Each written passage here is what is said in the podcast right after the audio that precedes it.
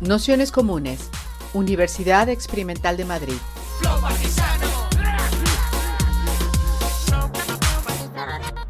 Toda la información en nuestro canal de Telegram Nociones Comunes o en nuestra web traficantes.net barra formación. Vamos a ir empezando, daros la bienvenida a todas, a todos, a todos a esta segunda sesión del curso del fetiche de la maternidad, deseo, dominación y reproducción social. Eh, daros las gracias a quienes nos juntáis habitualmente en el curso, a, la que, a las que nos estáis o, a los que les, nos, nos, estáis escuchando hoy por primera vez y os sumáis. Y y nada, en esta segunda sesión que hemos llamado la revolución de cuidar y de cuidarnos.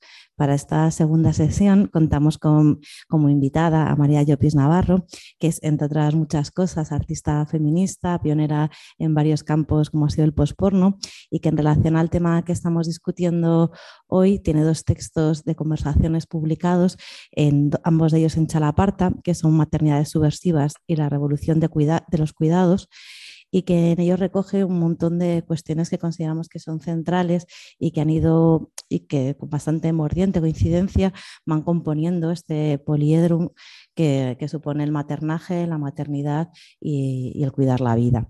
En torno a todas estas cuestiones, muchas de ellas con bastante controvertidas y tensas, le hemos pedido que, haga una presentación de que aquello que nos le podría parecer un poco más significativo y más podía contribuir al debate que estábamos, no sencillo que estábamos teniendo. Así que si os parece, haremos, eh, como en otras veces, un inicio de unos 45 minutos, una hora de presentación y luego un rato de debate y preguntas. Así que muy agradecidas de poder tener a María aquí en la distancia y, nada, te, doy paso. Muchas gracias, María. Almudena, muchas gracias. Quería preguntarte si sería posible que las preguntas fueran intercaladas con la charla. Claro, como tú veas más cómoda. O sea que eso ya eliges tú, sí. Sí, ¿Y, sería ¿Y es posible técnicamente? O sea, que las personas que quieran hacer una pregunta puedan. ¿Cómo, cómo funciona esto? O sea, abre Puedes levantar la mano con el iconito de, reacciones que hay, o si tú prefieres que directamente. Que yo no veo a todo el mundo, ¿eh? ¿No ves a todos? ah, claro, por la presentación. Vale, también te puede avisar si quieres. Vale. Si veo pues que hay muchas reacciones, lo voy a también. tú, sí, tú sí que ves a todo el mundo, ¿no? Ya me pasa contigo igual que a ti, pero puedo estar atenta a ver si alguien va levantando la mano y damos paso. O, si no, si alguien abre el micro, ¿no? Las personas pueden abrir el micro. También. Sí, si alguien abre el micro y habla. Vale, pues. Pues. animarse.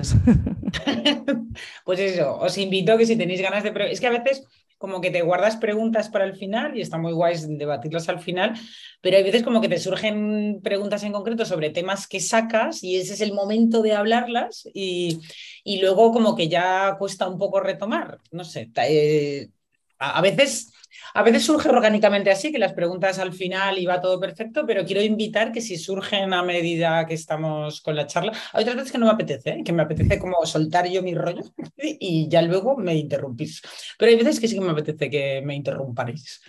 Entonces os invito a interrumpirme, o sea, como, como podáis, no es tan fácil interrumpir con, con tanta tecnología alrededor. Sí. es verdad. O sea, claro, en una sesión presencial es más fácil interrumpir. ¿eh? Eso. Ahora, como buenamente os deje la tecnología. Pues nada, muchas gracias, Nociones Comunes, eh, Traficantes de Sueños, por, por invitarme, por tenerme aquí con vosotros. Yo, mi nombre es María Llopis, como, como, os ha explicado Almudena. Tengo un par de libros publicados con Chalaparta sobre maternidad, sobre cuidados. Tengo otro sobre posporno de Melusina. Y mm, aunque parecen temas muy diferentes, para mí al final eh, todo es lo mismo. O sea, yo siempre me he interesado por el tema de feminismo y sexualidad. Sexualidad, eh, pero... Mm, buscando a través, o sea, a través de la sexualidad respuestas. Bueno, mm, he preparado una presentación hoy con el con la he intentado centrarme con el tema de maternidad, pero veréis que nos vamos a ir hacia un montón de sitios. Pero bueno, poco a poco, eh, bienvenidos. Vamos a ver a dónde, vamos a ver a dónde nos vamos. A ver que me, que me funcione esto. Muy bien. Mira, esta primera imagen es, un, es, una de las imágenes que tengo en un, en un, curso gratuito que estoy ofreciendo ahora justamente, entonces eh, tirado de ahí, que se llama Tres ejercicios de introducción al arte y el feminismo para conectar con nuestra potencia creadora.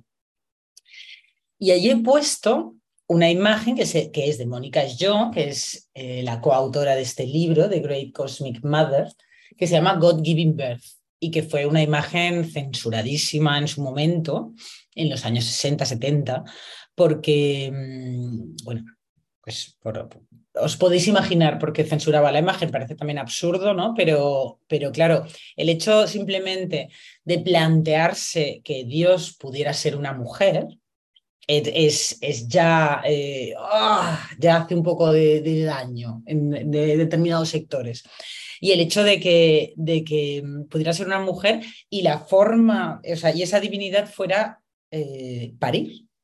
O sea, está, está pariendo a una criatura, esta imagen tan bonita, ahí con los cosmos detrás, con Saturno detrás y los planetas, y está saliendo ¿no? el bebé. Y, y, claro, el mensaje que hay después detrás de esta imagen es eh, que, que, la maternidad es, claro, que es, que es, que es la maternidad más que crear vida que es crear vida más que ser Dios.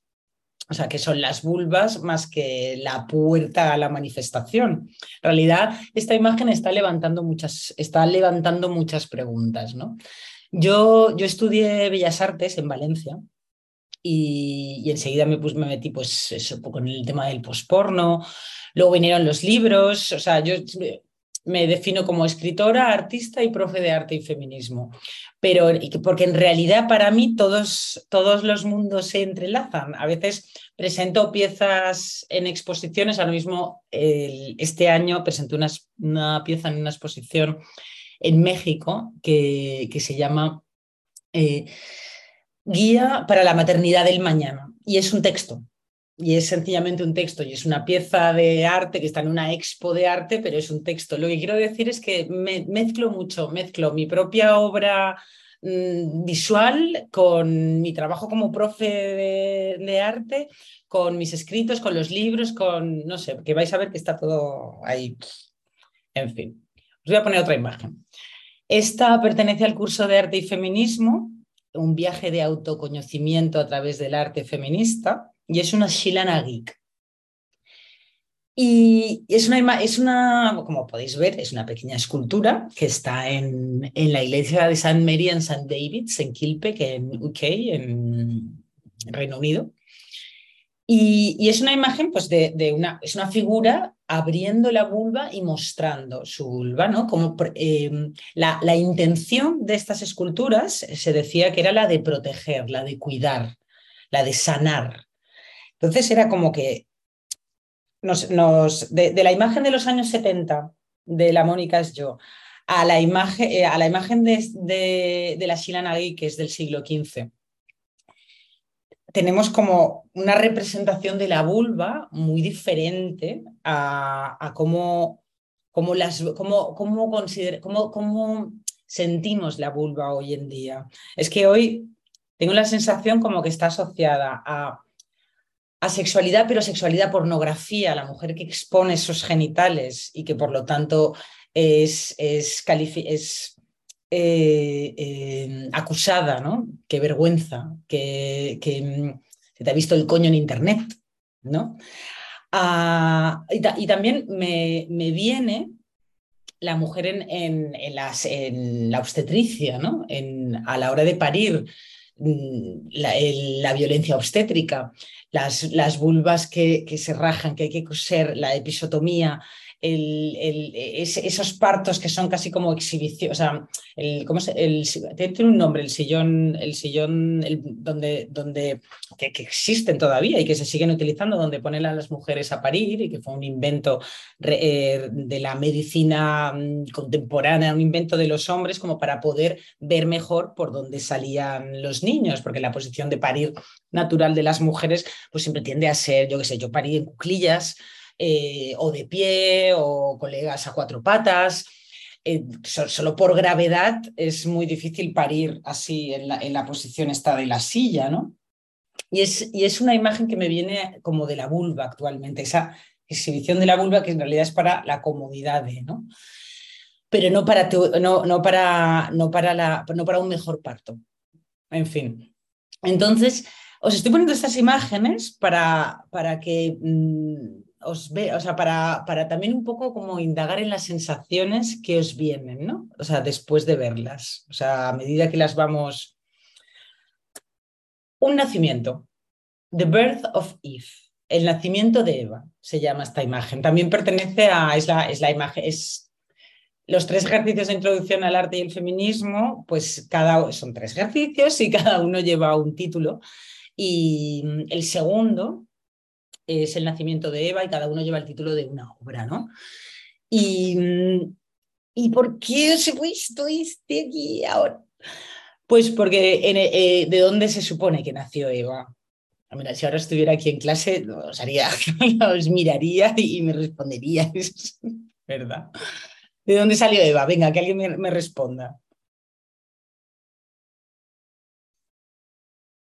Costilla Dan. Sí. Claro, y con qué, qué está representando Armonía Rosales con este cuadro maravilloso. O sea, está representando a una Eva pequeñita, mm, monísima y divina, con su mamá.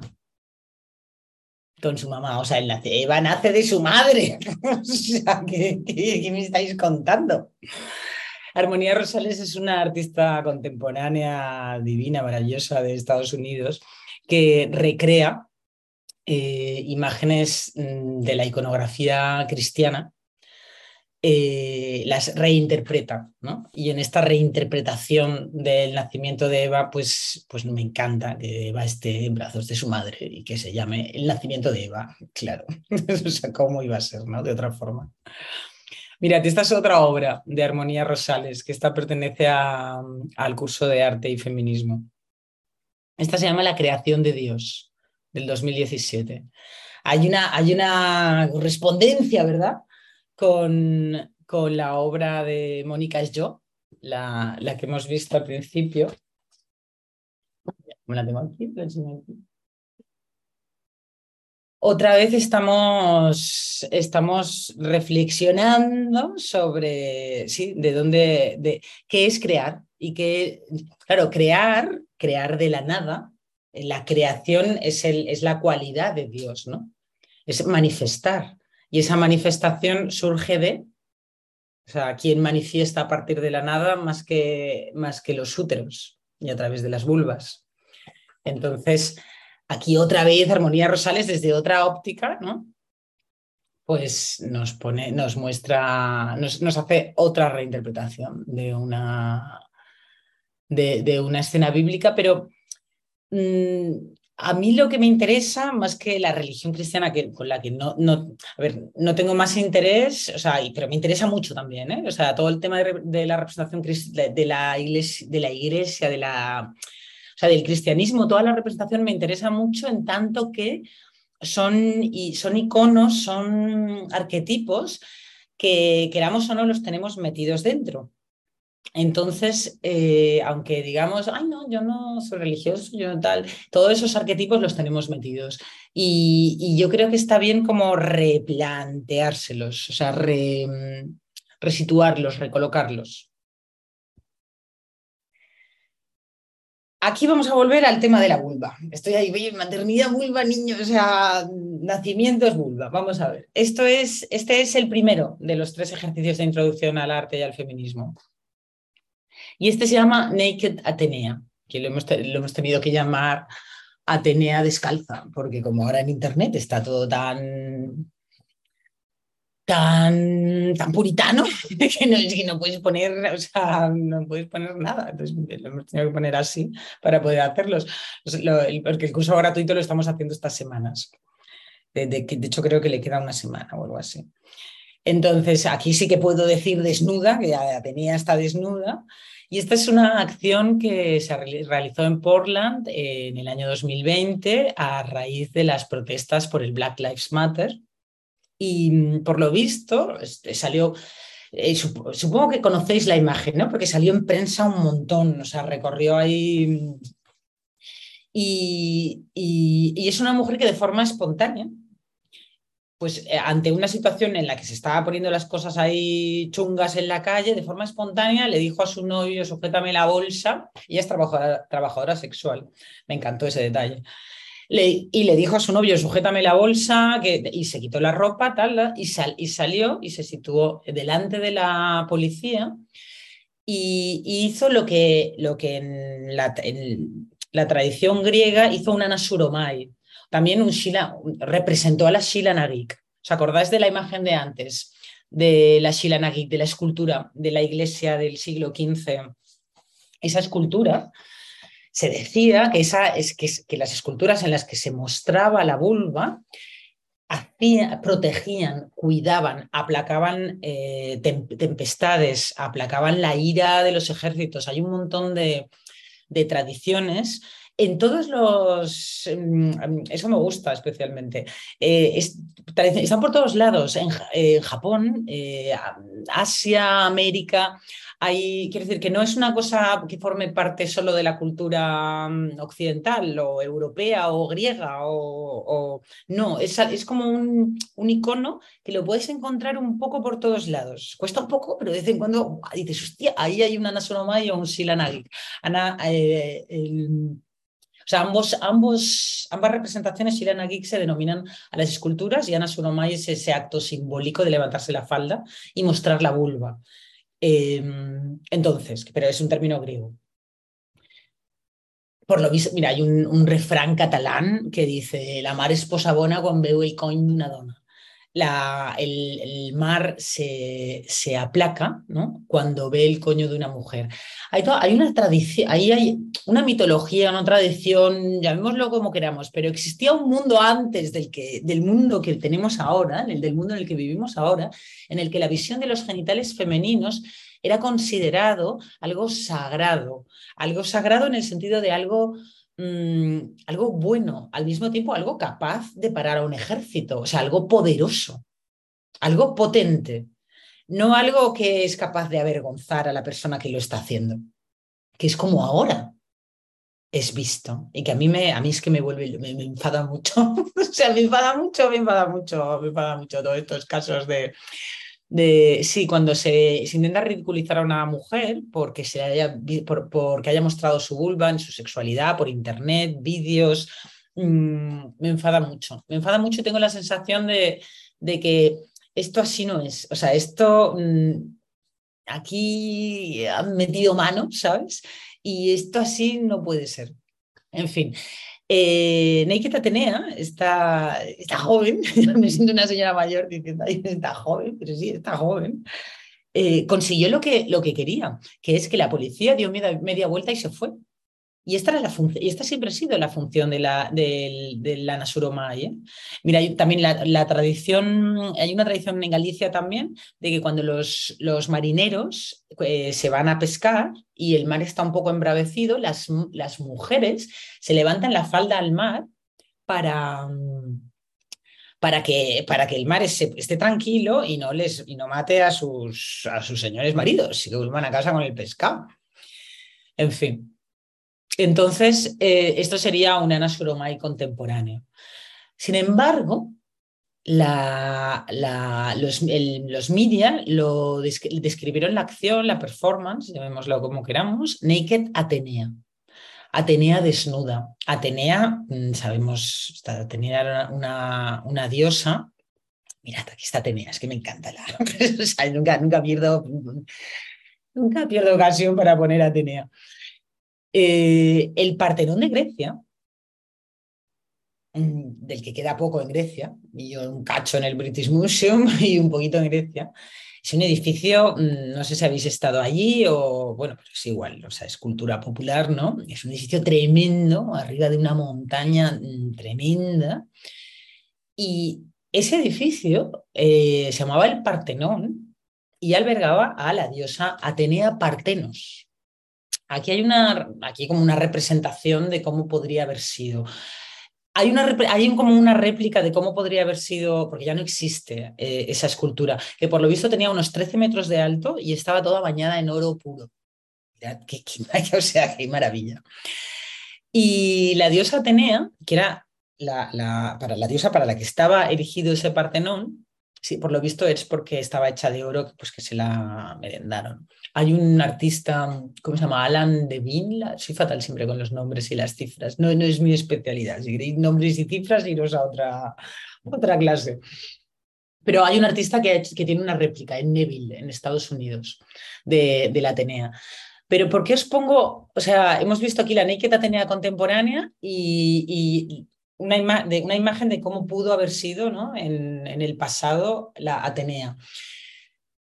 Joder, o sea, este templo era solo para ella. Y Atenea Partenos, o sea, ¿qué, ¿qué, quiere decir Partenos? ¿Qué quiere decir Partenón? Las Partenos eran mujeres que, que eran unas, ese Parteno viene de una en sí mismas, virgen pero no virgen con la acepción mm, contemporánea de que no ha follado, o sea, que no has tenido sexo vaginal. O sea, esta, esta acepción se queda como ridícula y, un poco absurda. O sea, las vírgenes eran mujeres que no, eh, que no se casaban, es decir, que no le pertenecían a nadie y que tenían una, eh, una, sexualidad, yo creo que tántrica, una sexualidad súper desarrollada, utilizaban la sexualidad para conectar con la espiritualidad, una, sexualidad súper desarrollada, o sea, que no eran eh, vírgenes en tanto que mujeres asexuadas que se han privado de, lo que, se, lo que privaban a, eh, a los hombres de, de, de, tener acceso a su cuerpo, pero, pero ellas tenían una sexualidad mega desarrollada. A ver, que me, que me ubique, que, aquí hay muchos temas. Entonces, eh, Atenea Partenos era una Partenos. Y, este y las partenos tenían sus templos, tenían sus escuelas, tenían sus, o sea, y eran mujeres de poder. Y algo, esto forma parte ya de la mitología, ¿eh? Las partenos también, os, suena, o sea, cuando digo la palabra virgen, ¿qué virgen nos suena? O sea, decidme una virgen que conozcáis. La Virgen María. Quiero verte, que no te veo. ¿Quién ha hablado? ¿Quién está? ¿Cómo te llamas? Eh, Paulina. Paulina, bueno, es que tengo aquí muchas. Ay, o sea, que no... Ah, mira, Paulina, ya te ubico. Perfecto. que, claro, la imagen que nos viene es la, es la de la Virgen María, que, era, que era, una, era, o sea, era una mujer muy potente, muy poderosa, pero que no sé por qué. A veces como que, que la imagen que nos llega es como por lo menos a mí, es la imagen que me llegó, no sé a vosotros, que mira, aquí sí que me gustaría que me compartierais por curiosidad, ¿eh? porque yo a veces como que me llega esta imagen de una mujer, eh, pues eso, que, no pudo tener acceso a la sexualidad, que llegó la paloma, y vale, ella era la elegida porque era la más pura y la más casta, pero parece como que esa pureza venga de, no haber tenido sexo. Y, y, y, me parece como que, o sea, a mí eso es el mensaje que me ha llegado. ¿A, ¿Alguien le ha llegado algo diferente?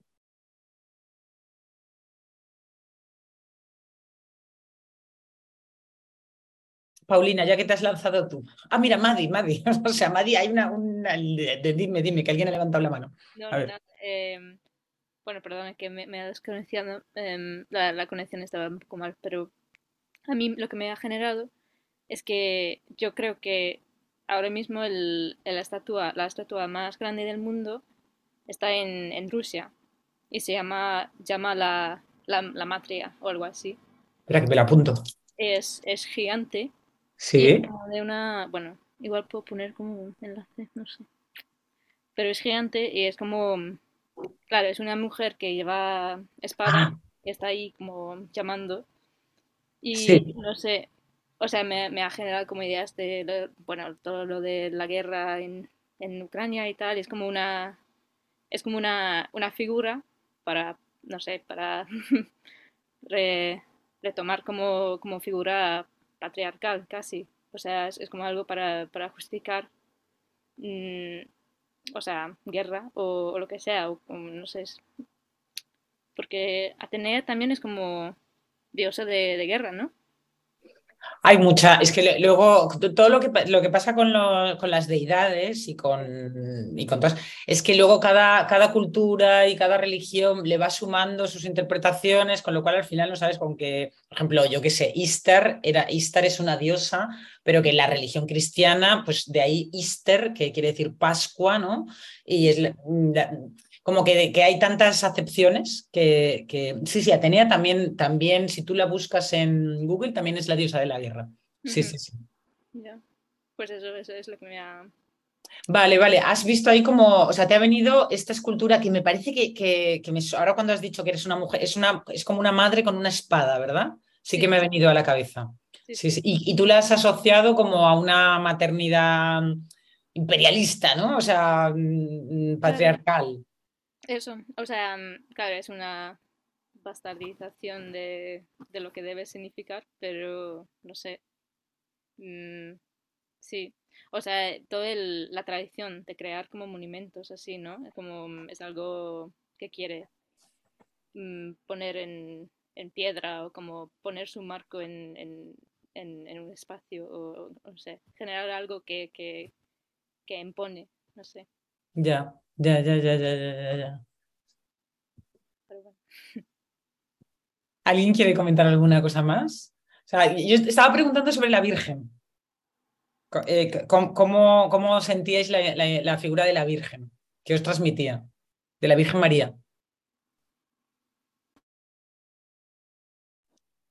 O sea, mm, como que lo que se nos ha transmitido, que es como mm, una persona muy pura, como con colores blancos, eh, con atuendos siempre tapadita, que quedó embarazada de milagro, como de una forma súper mágica, a mi parecer, eh, como muy casta, devota.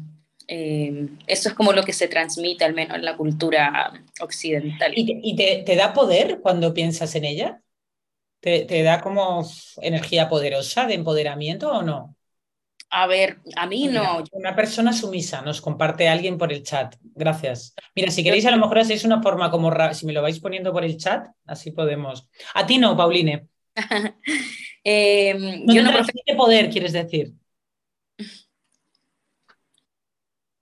Entonces no, profeso la religión católica ni ninguna religión. Entonces no, yo tampoco, ¿eh? No, no, pero me, interesan los arquetipos que tenemos a nuestro alrededor. No me a mí, yo no me, ella no me produce, es como una mitología para mí, es como una mitología de la, de la Iglesia Católica, em, pero sí que cuando uno habla con personas que sí son religiosos como de, de, la, de la Iglesia Católica, como que realmente piensan que la Virgen María es una deidad, ¿no? Como alguien que está por sobre, por sobre la humanidad. Como Jesucristo.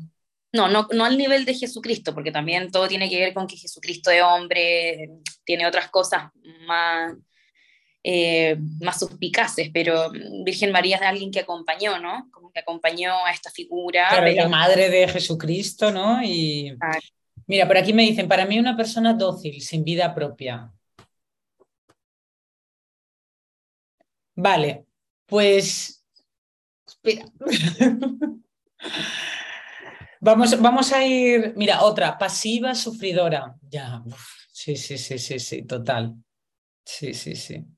Pasiva, sufridora, sumisa, dócil, sin, vida propia. Uf, qué, qué, fuerte. ¿eh?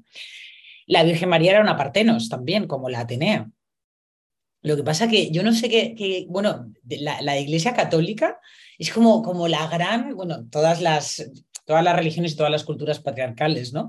Pero como que son expertos en coger, qué bien lo ha hecho eso el, el patriarcado. No me gusta hablar así del patriarcado, pero yo creo que en el, en, el, en el, entorno en el que estamos ahora puedo hacerlo sin que se malinterprete, ¿no? Yo creo que, yo creo que hoy aquí sí, depende en qué, en qué lugares, no, no lo digo tan así, ¿eh? Pero como que el patriarcado ha cogido como todos los, o sea, todos, claro, al, al, hacer el cambio cultural, yo, yo siento que hubo un matriarcado original y que hubo una transición hacia el patriarcado en el que estamos ahora y que ese fue un proceso que duró muchísimo tiempo, que obviamente no fue de un día para otro. Y, la, religión, la religión cristiana tiene dos mil años, que no es tanto en la historia de la humanidad, son dos mil añicos, ya está. Y, la religión cristiana lo que ha hecho muy bien es, es eh, eh, todos, los, todos los mitos y todas las tradiciones, lo que llaman las tradiciones y mitos paganos, los han adaptado y en esa adaptación le han, han desempoderado completamente las, todas las figuras eh, de mujer. De hecho, María Magdalena, o sea, es un ejemplo. María Magdalena estaba, mm, creo que hubo un papa, mira, ay, me, sabía las cifras, ahora no me viene en la cabeza. En el siglo no sé qué, pero creo que, mm, a ver si alguien lo sabe, de los que estáis por aquí, la, la, pusieron de puta. Dijeron, no, María Magdalena era puta, ya está. O sea, trabajadora sexual, que a mucha honra, pero no lo hicieron en plan honra, sino en plan chungo. Y aparte es que sencillamente no era trabajadora sexual, o sea, ella era un discípulo más de los discípulos del Señor Jesucristo. Pero mm, este señor decidió esto ya, pero relativamente hace poco, no hace unos años, ya la han canonizado. O sea, ya, o sea, como que ya era demasiado, eh, ya, ya, cantaba demasiado. Como que lo que ha hecho la religión cristiana es coger como, donde, o sea, toda la figura de la mujer para abajo. O sea, y son los hombres los importantes. Por eso obras como la de Armonía Rosales, aunque ya os digo, yo no, no es que no soy religiosa, no creo en Dios y no, yo qué sé, no, no, no vengo de ahí. Pero me interesa que se, abran, se hagan obras como la de Armonía Rosales y me parece importante que se hagan obras como el nacimiento de Eva. Para, para conectar con, una, con sociedades eh, que nos queda muy lejos ahora, en las que la figura de la mujer era vista desde otro, desde otro lugar, en que las mujeres éramos vistas otro, desde otro lugar. Y no quiero tampoco asociarlo como a, no, la mujer madre, mm, diosa y parir es lo... No, en tanto que nosotras tenemos esa capacidad de crear vida, que es la capacidad divina, y esa es la capacidad de, manifestar, de, de, crear como la magia y puede ser eh, manifestando, a ver, espera, a ver, a ver, a ver que no, es que no quiero, mira, vamos a avanzar un poquito más y ya, ya meto el tema que os quiero meter.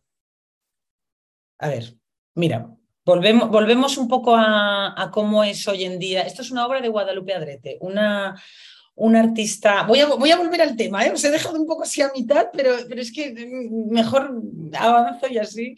Pero ya, ya ahora vamos. ¿eh? Esto es una obra de una artista mexicana que se llama Guadalupe Adrete, que vive en Viena. Mira, ella está haciendo los tres ejercicios y me lo mandó el otro día, le pregunté si podía compartir y me dijo que sí. Me mandó esta obra, ¿no? Como para los tres ejercicios, para el del nacimiento de Eva, que es una reflexión sobre la maternidad.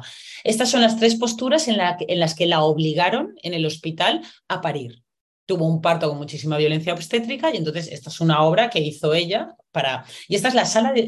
Y recreó también una sala de espera y ahí ponían como unos... que era como la espera que ella tuvo que hacer. Bueno, es una instalación pero es, es, una, son, son, son, mujeres con las piernas abiertas, ¿no? mostrando la vulva, en la posición en la que os contaba antes, como hay sumisión, mm, violencia obstétrica, o sea, mal, mal.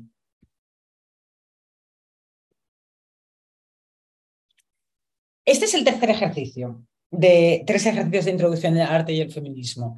Se llama I am loving myself out of the dark y es de Rupi Kaur. ¿Conocéis a Rupi Kaur? bueno, es una poeta, también es muy, es, es, es muy bestseller, Homebody. Este es, es, su tercer libro. Yo soy muy fan de ella, ¿no?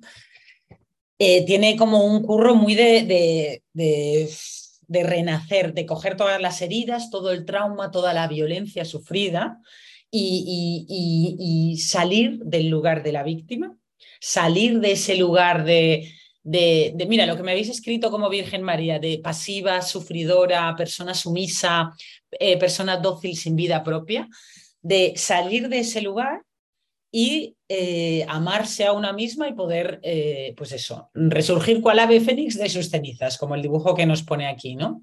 Sería transformar esa imagen de la Virgen María como dócil, pasiva, sufridora a una mujer poderosa. Diréis, ¿por qué nos está dando tanto la brasa con la Virgen María? Porque es importante como arquetipo, es importante. O sea, eh, aunque, aunque no es importante. Ya, ahora ya al fin ya no, veréis por qué. Mirad, esta es Rupi Kaur. O sea, esta es una obra que se hizo muy famosa en, que le dio mucha fama en, Internet, en Instagram, porque se la censuraban una y otra vez. Entonces ella al final hizo un manifiesto muy bonita, muy bonito, explicando que la, que no, que la foto no rompía ninguna de las normas de Instagram y que por lo tanto tenían que, que permitirle ponérsela, se hizo viral porque la foto es suya, no hay desnudo, hay como toda una serie de reglas, ¿no? De lo que no se puede publicar en, en Instagram y por lo que tienen derecho a, a, quitarte, ¿no? La, foto, la imagen o la cuenta, etc. Entonces eh, ella dijo, no, no voy a permitir que, que nos avergoncen. Escribió un manifiesto muy bonito diciendo, no, no permitamos que nos hagan sentir vergüenza por algo que es natural que es, y, que, y que es nuestra capacidad y que sin, sin lo cual no existiría la humanidad, que es mm, la sangre que sale de nuestros úteros, la regla. o sea, entonces escribió un manifiesto muy bonito y, que se hizo viral, ¿no? Que, que en el que reivindicaba eso. a, mí a mí me gusta la parte de no conseguiréis que sintamos vergüenza por eso. Ya llevamos bastante, bastantes siglos con este rollo, ya, ya, ya basta. O sea, ya basta de sentir vergüenza por, por nuestros cuerpos, por lo que hacen nuestros cuerpos. Mirad, esto es, esto es una imagen que, que, os he cogido así a lo bruto. Esto es una imagen de mi curso, del curso de arte y feminismo que es un curso de pago y tal, pero se he sacado esta imagen y esta es la, tengo un capítulo, un capítulo, un módulo, tiene nueve módulos el curso, el curso que es de, de arte menstrual. Y esto es una talla, eh, mirad, es que quería poneros esta imagen, pero y, yo, bueno, a ver, os hago un poco de spoiler del curso, pero bueno, si os apuntáis al curso, pues sabéis cómo acaba el capítulo de, de, de arte menstrual. Esto es una talla en madera procedente del sur de la India, de una mujer menstruando no hay, ni, no hay ninguna vergüenza, ni hay ningún, o sea, sería lo opuesto a la imagen de Rupika, o sea, lo opuesto a la reacción mm, sufrida por la fotografía de Rupi Kaur. O sea, mirad la cantidad de, o sea, lo lejos que están esas imágenes en, en, años y en cultura, ¿no? Y lo, lo diferentes que son y, y, que no, y que no, que vamos para atrás. o sea, que vamos para atrás. Porque esta señora está puesta ahí en plan, ole, mi coño. Y ahí Rupi Kaur sufrió lo más grande para, para, para que esa foto pudiera quedarse en internet. Y tuvo que hacer toda una campaña, ta, ta, ta, se la quitaron no sé cuántos mm, veces, no sé qué. Y esta es la imagen final que, tengo para la presentación, pero ahora vamos a volver, voy a acabar con la Virgen María. Pero bueno, aquí tengo yo una diosa que la puedo poner de Virgen también. O sea, esta es una de las imágenes que os he puesto al principio, ¿verdad? La Shilana Geek de Kilpek, que es una de mis imágenes favoritas. De hecho, la tengo aquí detrás en mi estudio. Lo que pasa es que ahora me he puesto aquí las puertas del, templo para, para darles la clase pero es una imagen que tengo como muy presente yo, la, esta Shila, ¿no? Porque, por, por, lo que tiene de protección, ¿no? Eh, esta figura geométrica, esto es geometría sagrada. Y esto, esto se llama Bésica Piscis. ¿La conocéis? ¿Alguien conoce la Bésica Piscis? De todos los que estáis, venga, no me. No me... De, todos los que estáis, que sois muchos, mira, tengo aquí alguien, tengo aquí a alguien diciéndome. No, no, no, no, no. Vale, vale. Bueno, pues esto es geometría sagrada.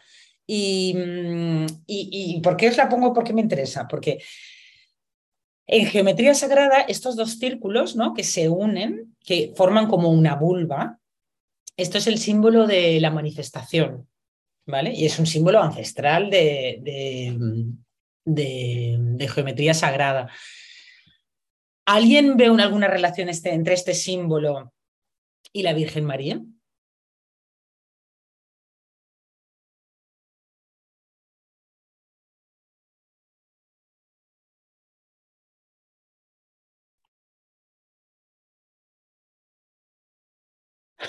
Almudena, me encanta la cara que pones, es que solo te veo a ti, Yo, pues, yo creo que podría ser lo mismo, ¿no? O sea, que directamente, yo es que la otra no la conocía, pero directamente podría ser la iconografía de la, de la Virgen María, vamos. Es que hay mucha iconografía de la Virgen que esto es, mira, no, no lo quería poner yo hoy aquí, pero lo que pasa es que se me va solo. Pero es que, claro, la, la, la Virgen María es el gran icono arquetipo de madre en nuestra sociedad. Entonces, hay, hay una, el, miércoles, el miércoles, el sábado 15, doy una clase en Alicante y ahí voy a hablar solo de, de, vulvas y, la iconografía de la Virgen y la vulva. Hay un montón de iconografía. ¿No suena la Virgen como una especie de mandorla siempre? Y la, y la Virgen como una representación de la vulva, que es como una, son vírgenes vulvas. Hay muchas. Desde, de todos los, o sea, desde, desde que empezó el tema de representar a la Virgen, o sea, hace dos mil años, está plagado de, de Vesica Piscis, ¿no? La Virgen se la representa a veces rodeada de flores o olas o nubes alrededor y muchas veces en esa mandorlita de la Vesica Piscis. Y sí, con flores y con olas también y, y, y, es, y, es, como una vulva, ¿no? Se representa a la Virgen como dentro de una vulva, que es la Vesica Piscis y es como ese portal. Se considera la vulva como un portal el, portal que necesitamos para entrar de una dimensión a otra, claro, de la vida a la muerte. O sea, no, no, hace falta ser un místico Dalai Lama para entender esto. O sea, es la vulva, es, es la puerta entre los dos, entre los dos estadios, ¿no? Entonces, por eso se le representa ahí. Pero la parte que nuestras compas de Málaga hicieron una representación de la Virgen como una vulva y acabó en juicio. las conozco, maravillosas, maravillosas, maravillosas. Yo, yo creo que, o sea, por ahí, por ahí va. Me interesa muchísimo todo este. Eh, eso, estos son las naked Ateneas del, del momento. Y para, para mí,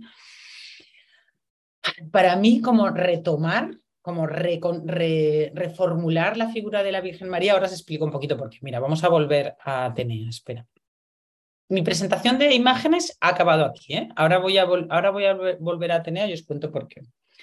Mira que no se ha puesto ninguna de la Virgen María. A ver.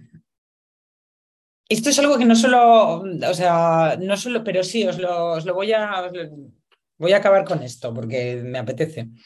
Las partenos eh, eran mujeres, como os he explicado antes, que, mm, que no se casaban, eh, entrenaban años y años, eh, eh, pues, danzas rituales, meditación, plantas, medicina.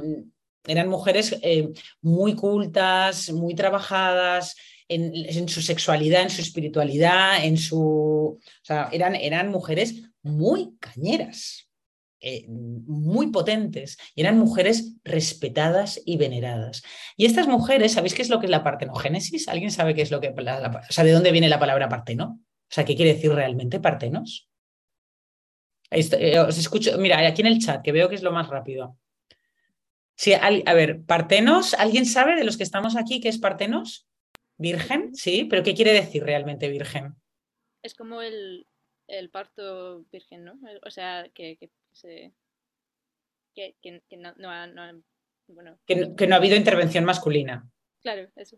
Sabéis que la mayoría de especies animales eh, se, pueden reproducirse por partenogénesis, que no es nada milagroso, que cuando hay, eh, lo, saben, lo pueden documentar muy bien cuando en los zoos hay, hay un par de hembras solas en un, por ejemplo, en un tanque este verano pasado en, un centro acuático de estos de, diversión, de estas cosas que van a ver a los delfines saltar, yo qué sé, pues que había solo dos hembras y una de ellas parió.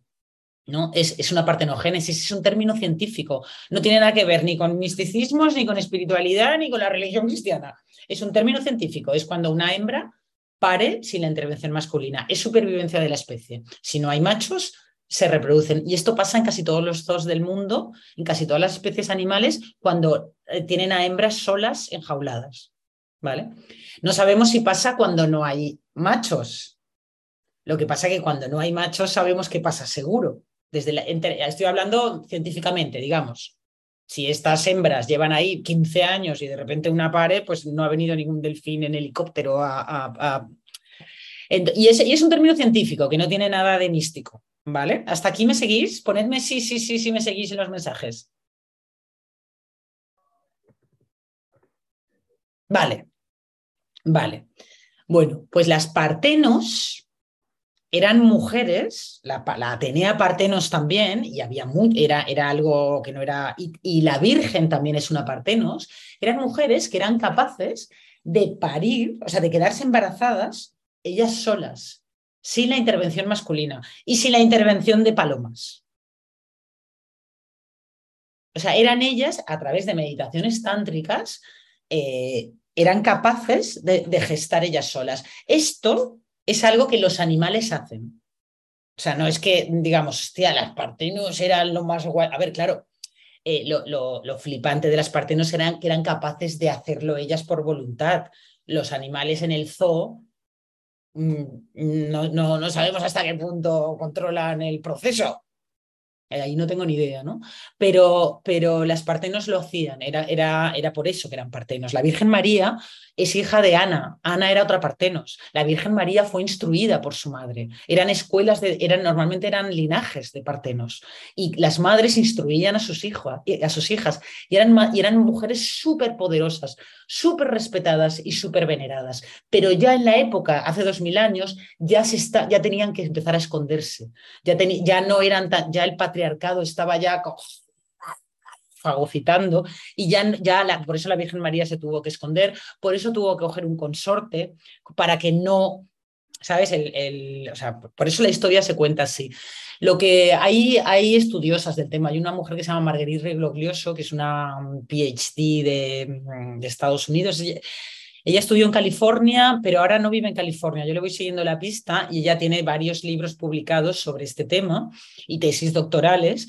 Y por lo visto, básicamente el tema es, donde había partenos, la historia metió, o sea, ahora estoy hablando de mitología, ¿eh? metió violaciones. No, no es que el dios Zeus lo pariera a la diosa no sé qué Partenos porque ella fuera una Partenos superpoderosa y se quedara embarazada ella sola.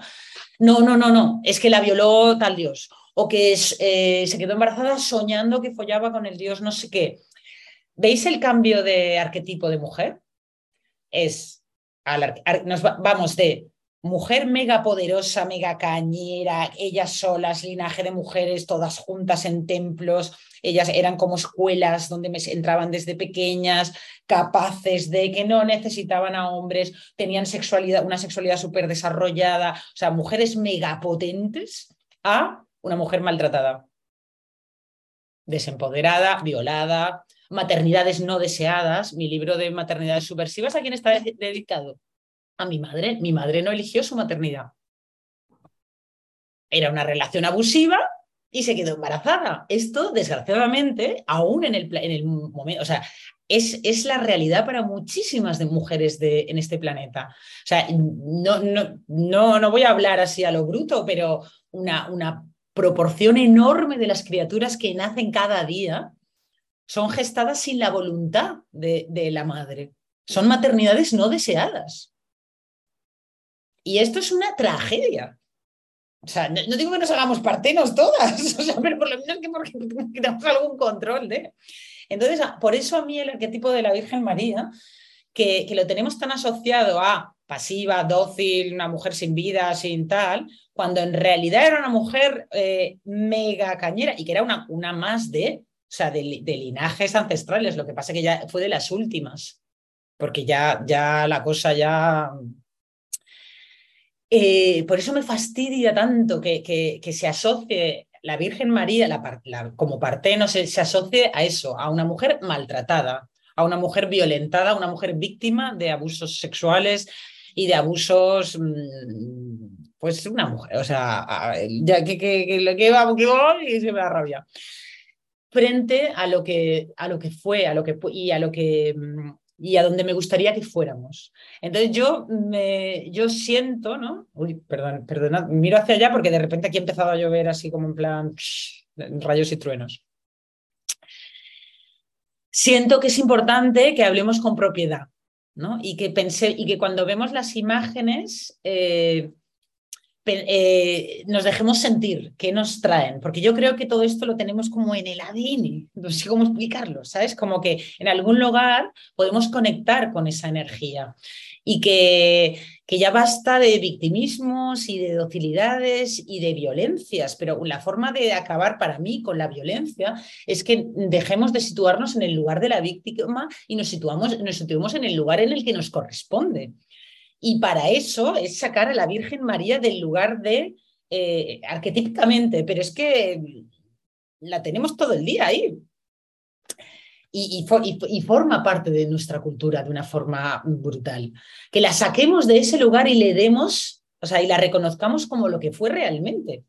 Una diosa como, o sea, una tía súper cañera, como, a ver, a mí lo de diosa, no diosa, me da igual.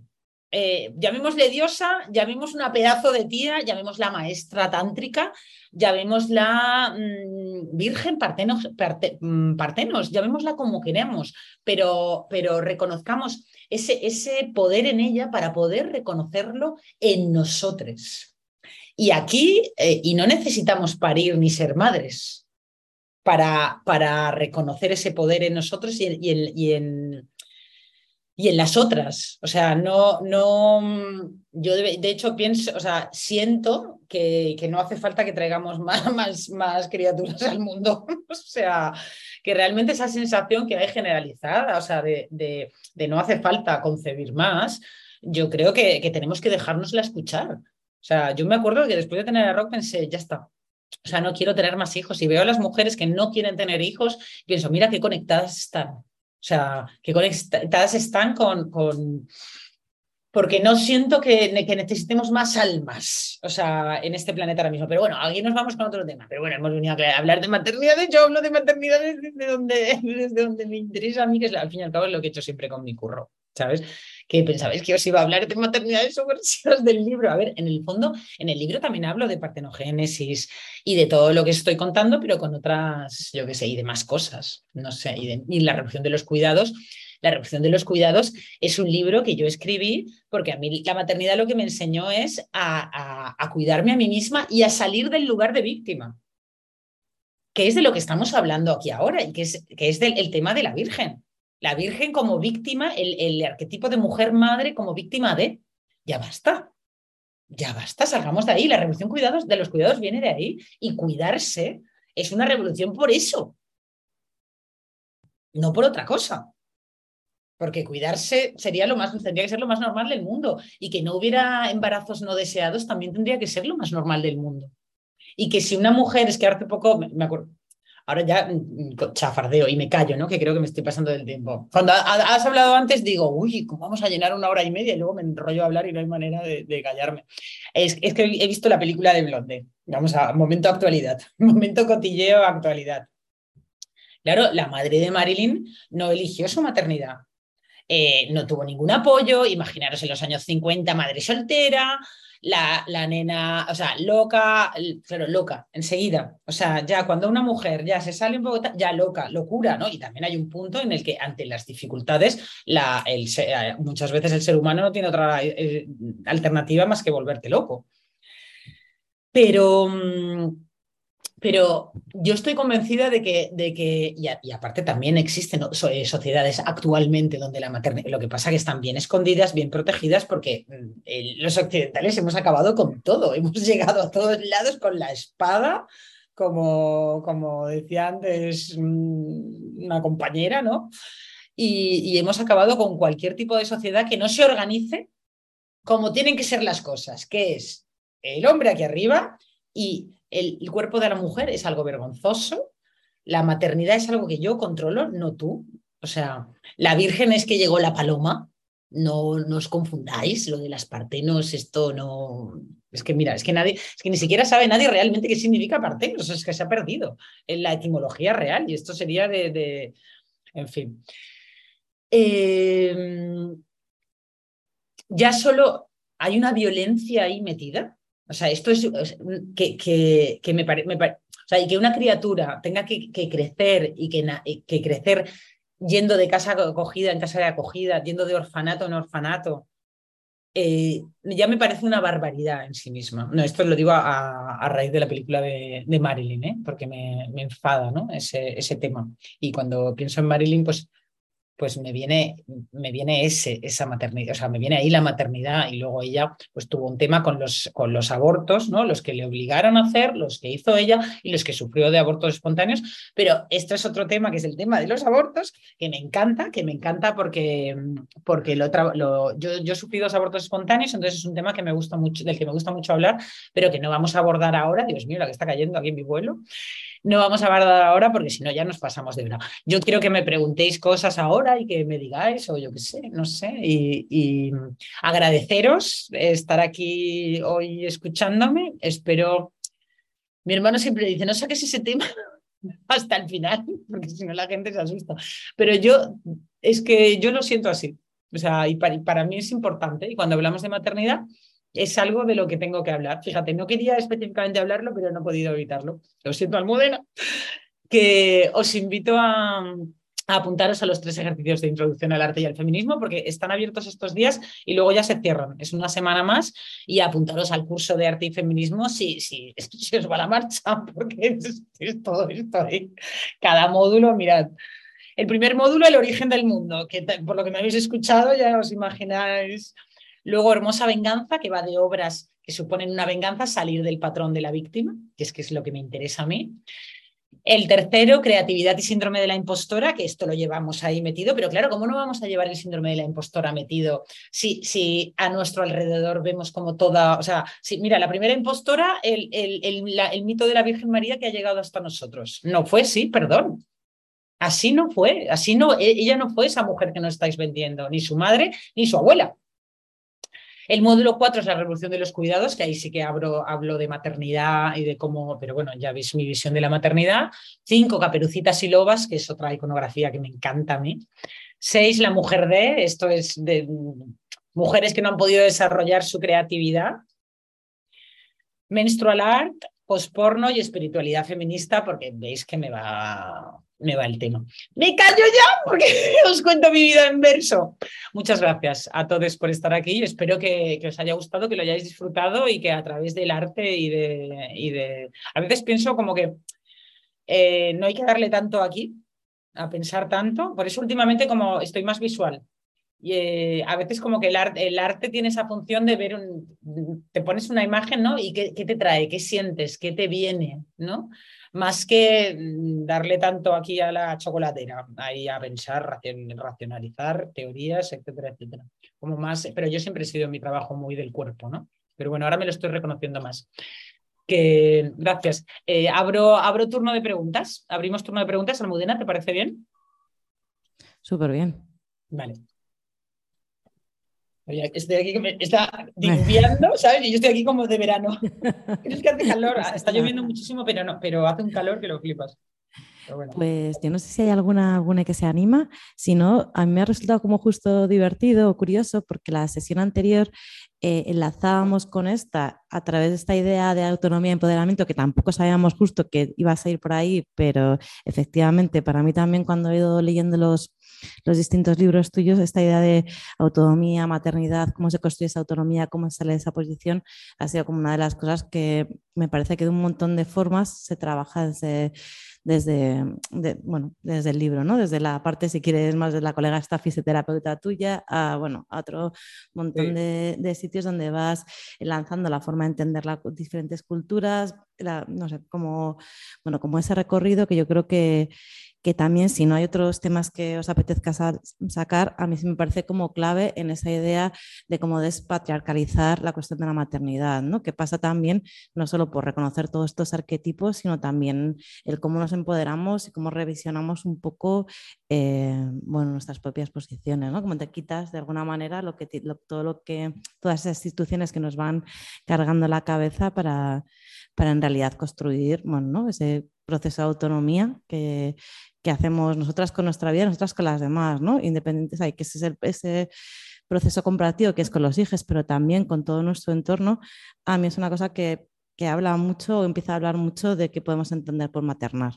¿no? que no solo tiene que ver con las relaciones exactamente directas, sino con ese compromiso, si quieres, o es con esa, eh, bueno, como esa, también yo vengo un entorno muy de la autonomía, pero bueno, como que de repente es un enlace para pensar las, las sociedades como de, de, otra manera, ¿no? Entonces, bueno, también por tener otros horizontes, porque si no, al final parece que el único horizonte del, del maternaje es, que, que, que se, yo lo respeto, bueno, como maternajes diversos, pero como que si no me, mm, tienes cierta incidencia con la estructura familiar, con las estructuras como en la que nosotras mismas hemos sido socializadas, como que en realidad pues acaba reproduciendo también culturalmente los mismos, ¿no? Pues bueno, al final los mismos o muchos de los lugares que, hacen que no estemos como nos gustaría estar, ¿no? O con... Pero a ver, somos seres sociales y tendemos a reproducir. Lo que pasa es que yo creo que las personas que estamos aquí, y yo creo que todos, mm, en menor, hay un poquito o más, ¿no?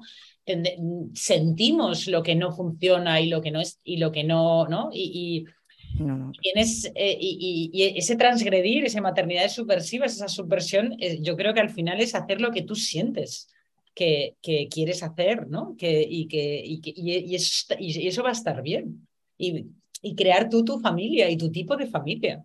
¿Y quién ha dicho que las familias tengan que ser así, que tengan que ser así? ¿Quién ha dicho que maternar tenga que ser así, tenga que ser así? ¿Y quién ha dicho que tienes que estar, o sea, en el caso de Marilyn, ¿no? Porque una mujer, o sea, es que eso que ahora nos parece tan absurdo, ¿no? Que una mujer madre soltera en la época era como un mega tabú. Ahora no lo es, pero es que hay 25.000 más, ¿no? Y todo esto son construcciones. Y, yo creo que las personas que estamos aquí estamos como un poco hartitas de tanta cosa, y todo el mundo, ¿eh? lo que pasa es que tienes un nivel de conciencia más alto o más bajo, pero todas las construcciones impuestas y todos los patrones impuestos nos tocan el coño a todos. ¿No? Y, y, ya basta de, de, Lo que pasa, yo lo que veo también con, mi curro y con mis o sea, con los libros, me ha gustado eso que has dicho, como, como que has ido siguiendo el proceso, ¿no? Con los libros.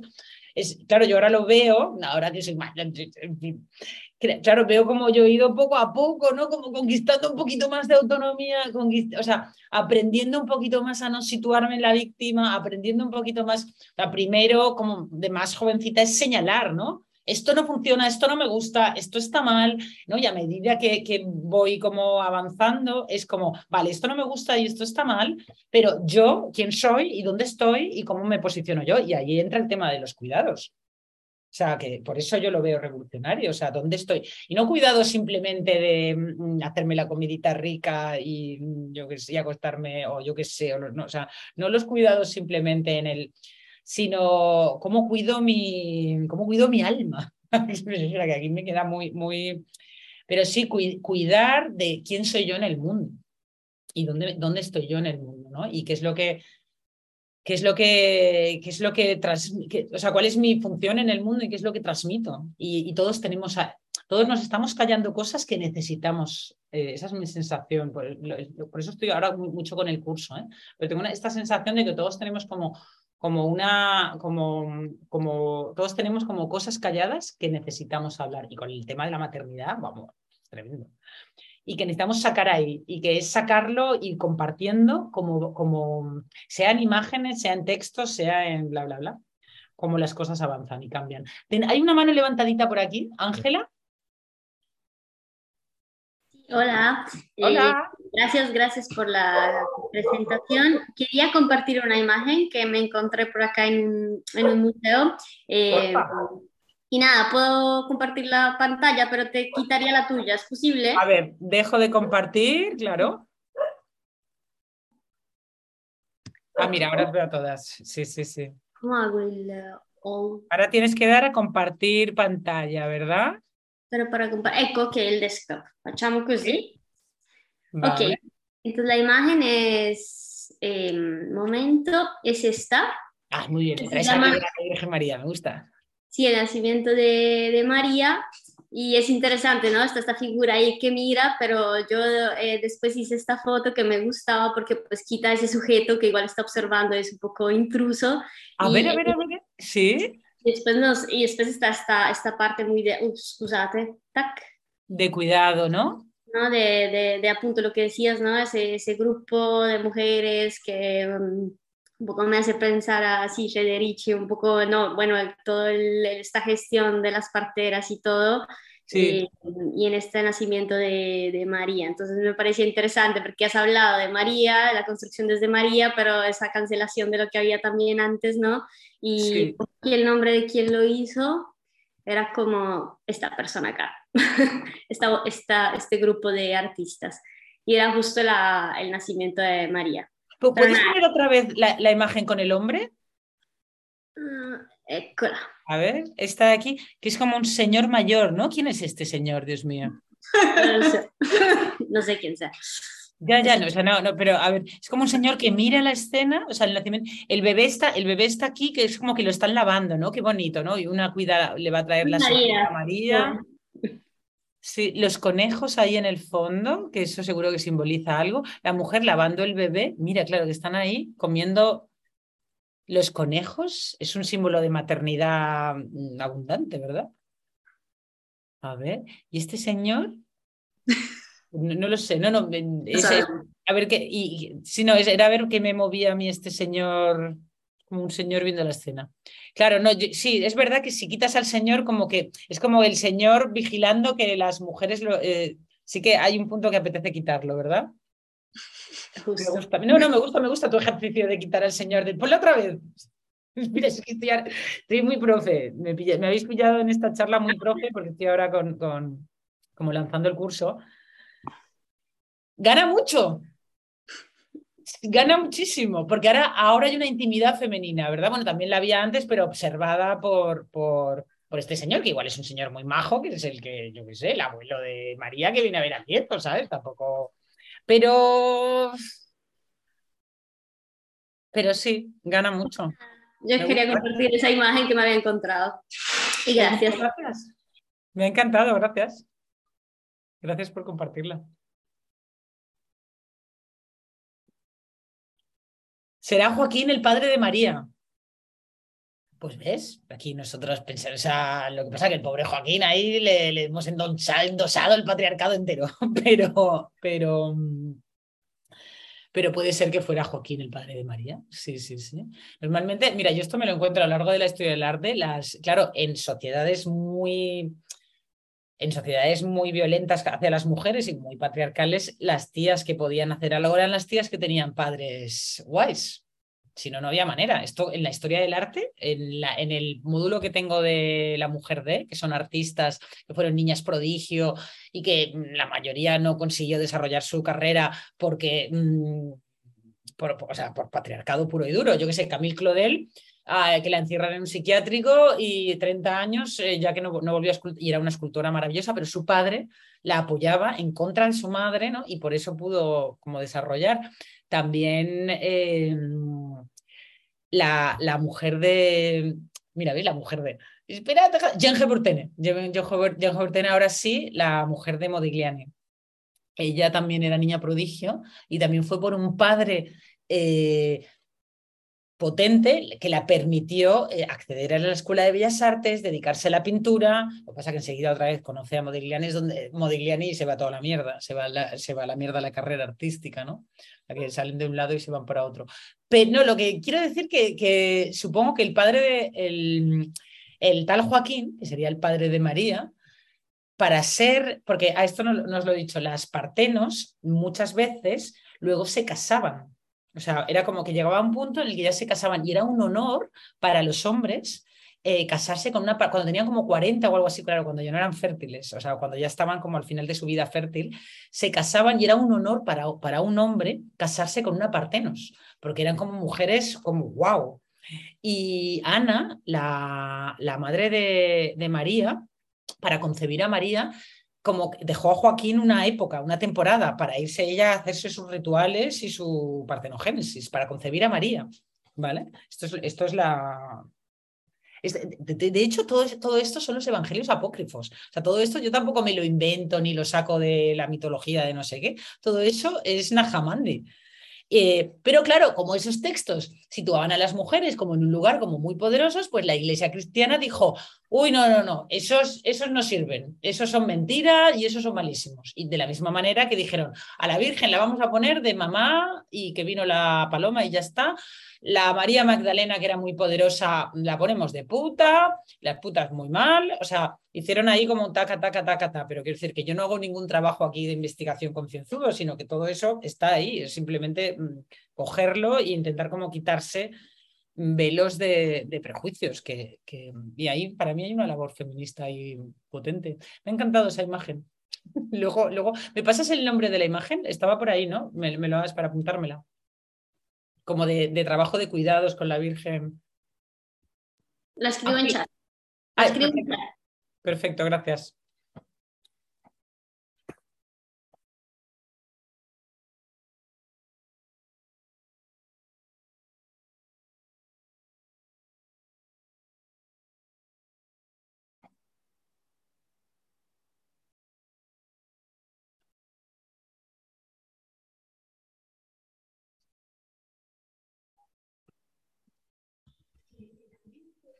¿Alguien tiene alguna preguntita más? Hay por aquí, Sara La Fuente. Dinos, Sara. Hola, nada. O sea, en realidad no es una pregunta, pero así como que es que justo ahora escuchándote eh, esto último que decías, que en realidad es lo que estabas diciendo antes, eh, justo con el tema de la partenogénesis, sí. es también bastante que, yo lo, miré un poco hace unos años y es, eh, es muy interesante también como a los propios animales que se reproducen por partenogénesis en los propios libros de biología también se les quita bastante agencia y poder sobre ese propio proceso. ¿no? Entonces se representa todo como una imitación del, de la reproducción sexual. Sí. Que en los casos que planteabas de los dos eh, sí. que puede ser un poco así, en el sentido de, o sea, no, que sea así, sino que sí que son especies que generalmente se reproducen por reproducción sexual, pero hay un montón de especies animales que, que fundamentalmente se reproducen por, por partenogénesis o tal, y en los propios libros de biología, o sea, que sería como una reproducción de esa em, retirada del poder de reproducirse, también incluso en las especies que, que, se reproducen solo por partenogénesis o las especies que son solo hembras. Y por supuesto se reproducen solo por partenogénesis porque son solo hembras. Entonces, sin más, como que aportarla, así que me parecía curioso no, es chulo lo que dices, porque es, la patriarcalización de la biología. Bueno, es que es patriarcal. Claro, claro, evidentemente. Eh, todas las ciencias, ¿no? como, como se creó la, la las universidades, ¿no? Esto es un, es un invento relativamente reciente, ¿no? Fue aparte después de la caza de brujas, se acabó con todo el saber femenino, con todo el poder femenino y se abrieron las universidades donde solo se podía, solo entraban los hombres, ¿no? Entonces hubo ahí como, todo lo que hoy se considera ciencia y eso, pues la biología, la no sé qué, la tal, todo eso es un invento muy, muy reciente y muy, muy masculino, o sea, muy masculinizado y muy patriarcalizado. Claro, y la visión de la biología, tienes razón, ¿no? Las especies animales, hay tantas formas de reproducirse en las especies animales, o sea, tantísimas. Y la partenogénesis es una de ellas. Pero luego hay, hay, mm. hay mogollón. Pasa que, que sí, se mantiene este de, de solo puede ser, es, es este rollo así de la iglesia católica tan obsesivo, ¿no? De hombre, de macho hembra y pero es muy interesante esa conexión, o sea, de, los, las partenos hasta la partenogénesis. Es... Muchas gracias por la reflexión. Ay, me alegro, me alegro que te haya gustado, porque a veces tengo la sensación, digo, ay, ya no sé, o sea, pero yo es que lo siento así. Siento como que es importante hablar de ello. O sea, sobre todo a la hora para colocarnos en el mundo. O sea, no, yo qué sé.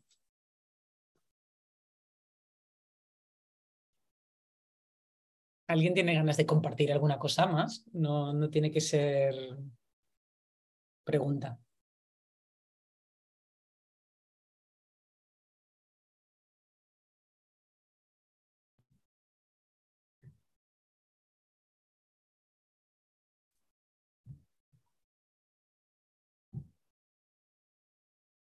Vale, ¿os puedo hacer yo una pregunta?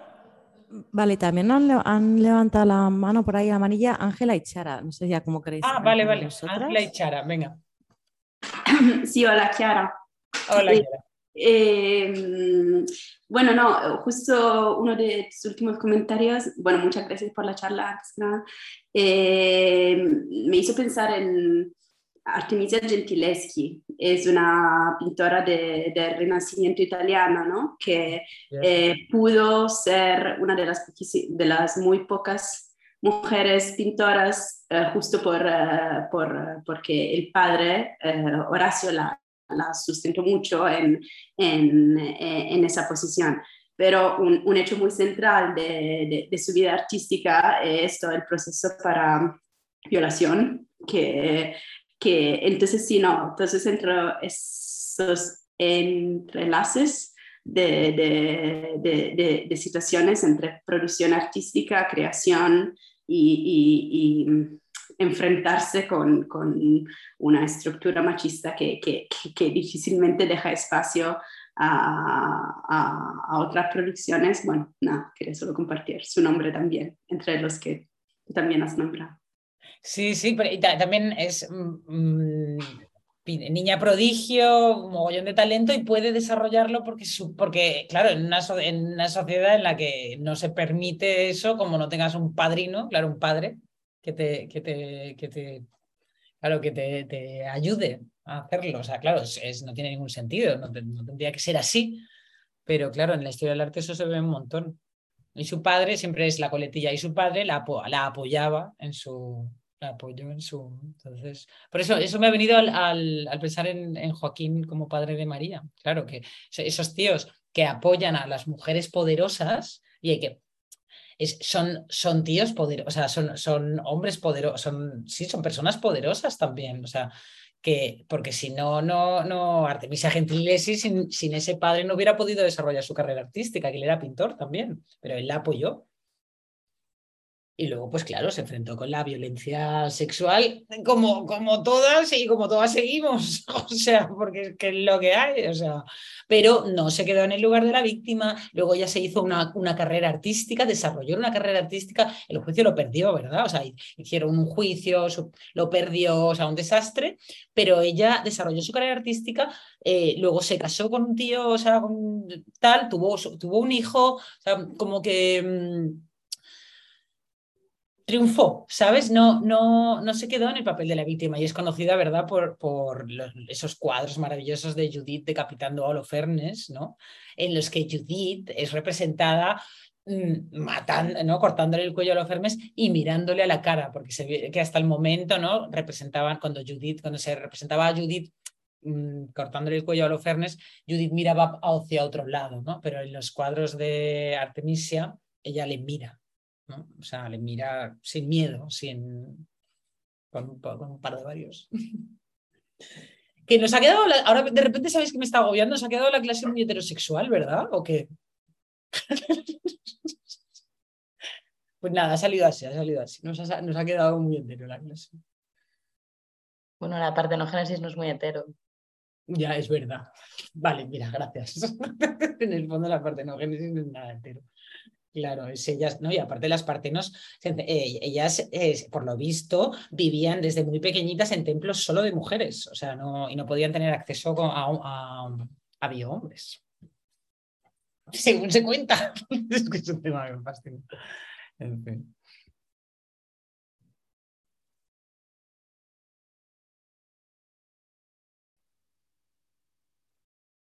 ¿Otra pregunta de Ángela y Kiara? ¿O se ha quedado abierto? ¿Se ha quedado el... Ah, vale, vale. ¿O sí? No, no. Ya está, ya está, ya estáis preguntadas. se ha quedado ahí el... el... Por ahora sí, gracias. Vale, vale. A vosotros. Pues si nadie quiere comentar ninguna cosita más.